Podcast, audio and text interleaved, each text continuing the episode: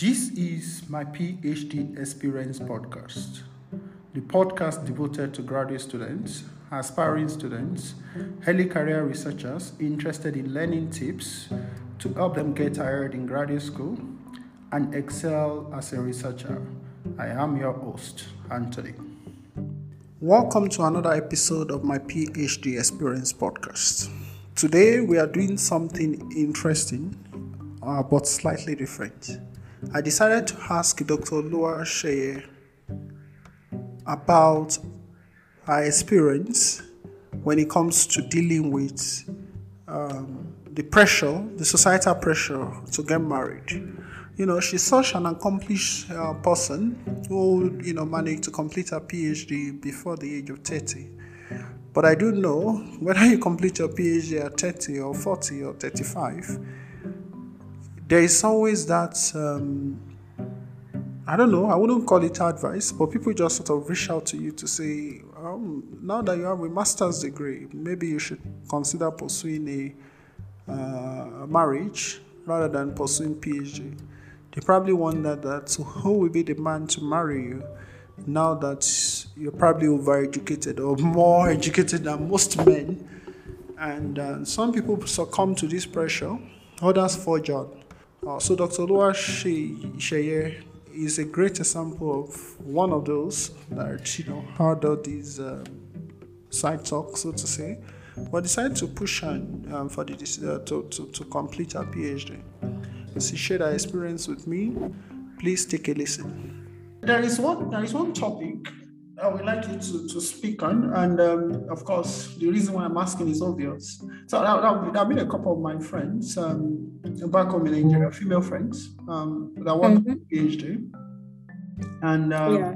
for some of them, they delayed the decision because, again, society wants them to get married first. Um, and then yeah. one thing they really want to do, yeah, but they postpone it. Now they, they they want to do it, they want to do it abroad, but then they don't want to go to certain parts of the world. I know you mentioned that you should throw your application in all continents, but again, when you when you have a family, it even makes it even a little more challenging to, to move to all continents.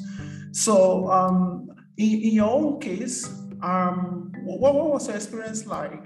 what were people saying when you made the decision to do oh, the PhD, right? or rather than the you know, marriage, maybe marriage? Yeah, you know, and this this is is interesting that you say this because um I was looking at this um I was on Instagram I think two or three days ago, and I was looking at this um um hashtag that um, Simi. So Simi is a Nigerian singer. Had this hashtag titled "Nobody Like Woman," and um, I was just going through it, and you know, I I kind I could kind of um, relate to it. So I'll be talking from my experience. So my experience is um, as a single person. So I remember when I wanted to start my PhD. Uh, a lot of people were of the opinion, just like you said, that get married on get married first. If you get married first, it's easier. If you go if you go do your PhD, you come back, uh, you'll not find a man to marry you because he will say that ah, you're too knowledgeable or you know you're too smart, and then you know you're too exposed and all of that. And I would not lie, that pressure was there. You know the pressure of you know get married before you do your phd was there but i think one of the things that I'm, i was um, i am grateful for is shout out to my parents. I'm very grateful to my parents because um, my parents were of the opinion that my parents had a different opinion in the sense that they felt like if I get married, I will not be able to then do the PhD. And so they were like, you know what? Go out, if you if you if you get a PhD, better quickly go and do that. So so for me, that was a good buffer. So there was with my parents, there was no pressure from their side, but was there pressure from the outside? Yes, there was.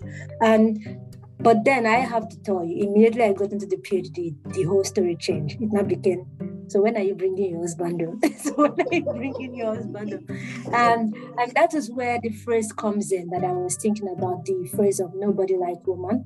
And I think that for for for a long time, um, women have encountered this reductionist um, um, um, um, um, I don't know the word to capture it, but there is this reductionist view. Yeah, there is a reductionist view for women that you have to you have to um, the only thing you are successful in or the thing you're most successful at is a marriage so um, I remember when I finished my PhD, one of the things that that I would say hurt me the most or upset me the most was how people trivialized the PhD. So, you know, my my parents would say something like, "Oh, I only just finished a PhD," and then people would be like, "Ah, well done, no, but now that you have finished your PhD, so where's the husband?" You know, nothing like, "Oh, I'm so proud of you." I I can. It's only two people in my life so far have really asked me, apart from my family, have really asked me, so what is your PhD about? And have given me advice on how to navigate the workplace. And that's where the reductionist view comes in. Every other person has focused on, so when are you going to get married? Advice for marriage and all of that. And I'm like, does the whole entirety of women end with marriage? I don't think so because um, and and it's sad that you know that is the narrative that we keep pushing the narrative of you know um, focus on this you know i remember one day i was having a conversation with someone and and and you know the person was really hammering on ayomide uh, when are you going to get married when are you going to get married and i was like how about we have a conversation on Ayomide? How's your finances going? Mm. Have you ever, you know, have you ever thought? And these are the things that I want to think that, you know, they have with men. You know, they tell the men, you know, how to be responsible, how to, you know, manage finances, how to manage the workplace. But, you know, as a woman, if you're going through this career path or if you're going through this PhD path and everything, you might receive very little advice. You know, people might be very less interested mm. in what your project is or in brainstorming ideas with you. And when I say people, I'm talking of the society. I'm not talking of your peers. I'm talking of society people. Like all they would just be sending you, like literally, maybe you see Auntie Auntie Auntie Lagbaja on your phone the next thing she said is, ah, so when are we bringing the man home, you know? Mm-hmm. And it, it is so sad, really. It is so sad. And like I said, it, it speaks to that view that it, for me, I think it reinforces the idea that um, a woman's marriage is the most successful thing that she can have, or the woman's marriage is the is the pinnacle of of it all.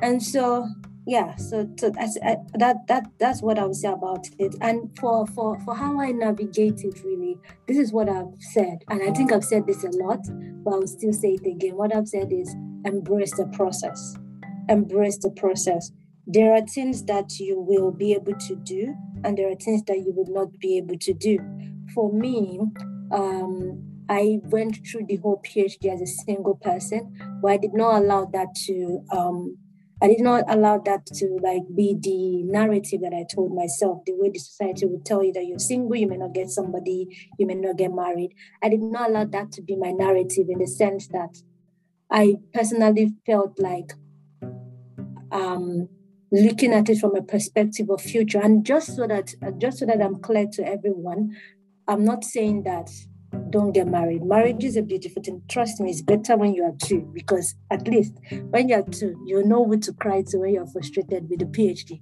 When you're one, you're crying alone in your bedroom. Ugly thing. But what I'm saying is know um know what what what your plans are for your future. Mm. So for me, the main thing for my future was I had a goal. This was my goal. And and so, even if I was not married according to societal standards of, you know, be married, um, I still felt like, oh, I'm still doing something useful with my life, which was this is what I want to do in my life. This is how I want to impact the world, and this is what I want. This is how I'm going to do it. If marriage comes in at the um, during the process, great. If it doesn't, um, it's still good. And I think that is how we should see ourselves. Don't let other people, you know, try to um, put you down. Because that's let me tell you society would always find something. That's that is my new narrative. Um, that's my new perspective about society. No matter how good you do something people will likely focus on the one thing that you're not doing right. Mm. so for me it was more about not getting married and less about oh she finished a phd at such a very young age and that is very interesting. How did she finish her PhD in her 20s and still in her 20s, and now, you know, working um, with the UN? None of that ever came up. It was, so you're not married. Your mates are having children. at what age do you want to marry? And at what age do you want to start having children? You know, so don't put all that pressure on yourself. It's too much. It's too much. The PhD is already a um, pressure on its own. Now, to if you get married and how the process is, I'm not, I don't have a lived experience of being married, but I've seen my friends that are married. And what I would say is, please, please, please make sure that your husband is very supportive of you.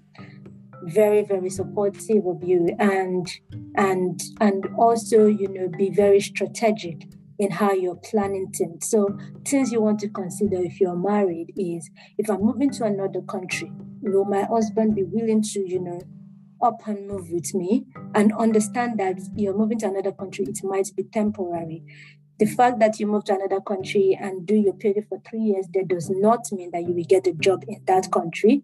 Mm-hmm. So you, those are things you have to think of if you have a bigger family.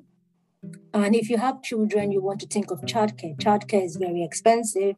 And so you need to really factor all of that in your, you know, if you're married and all of that support, um, childcare, and, you know, what is the vision for your family?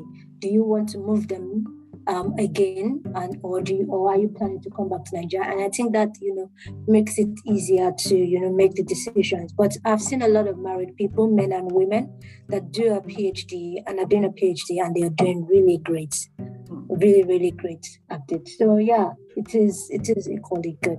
No, no, that's exciting to hear. Maybe just uh, for for the ladies out there, um, if you are considering doing your PhD, I think you should just go for it. Uh, it's important to empower yourself. Um, there's a lot of talk about empowerment, but uh, if you allow the gender stereotype to to, to stop you, then that's that's going to be a shame. You just have to continue to you know push on. everything will come uh, at some point, and that's my belief in life. There is no timetable that everybody must follow. You know, yeah. People, people might you might do this and then do this. You might do two things together. You might do one, whatever.